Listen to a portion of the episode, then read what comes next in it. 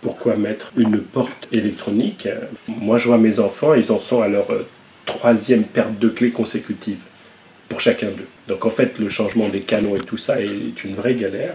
Donc euh, depuis euh, longtemps maintenant, j'ai mis que des portes qui s'ouvrent avec des codes. Et je n'ai pas de clé pour rentrer chez moi non plus. Ma grille, c'est un code. La porte coulissante, c'est un bip. La porte s'ouvre avec un code.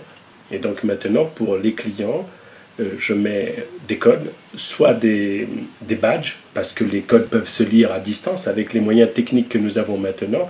Vous prenez n'importe quel iPhone, vous pouvez filmer à 20 mètres à distance, le gars vous filme, il décrypte le film, il a votre code.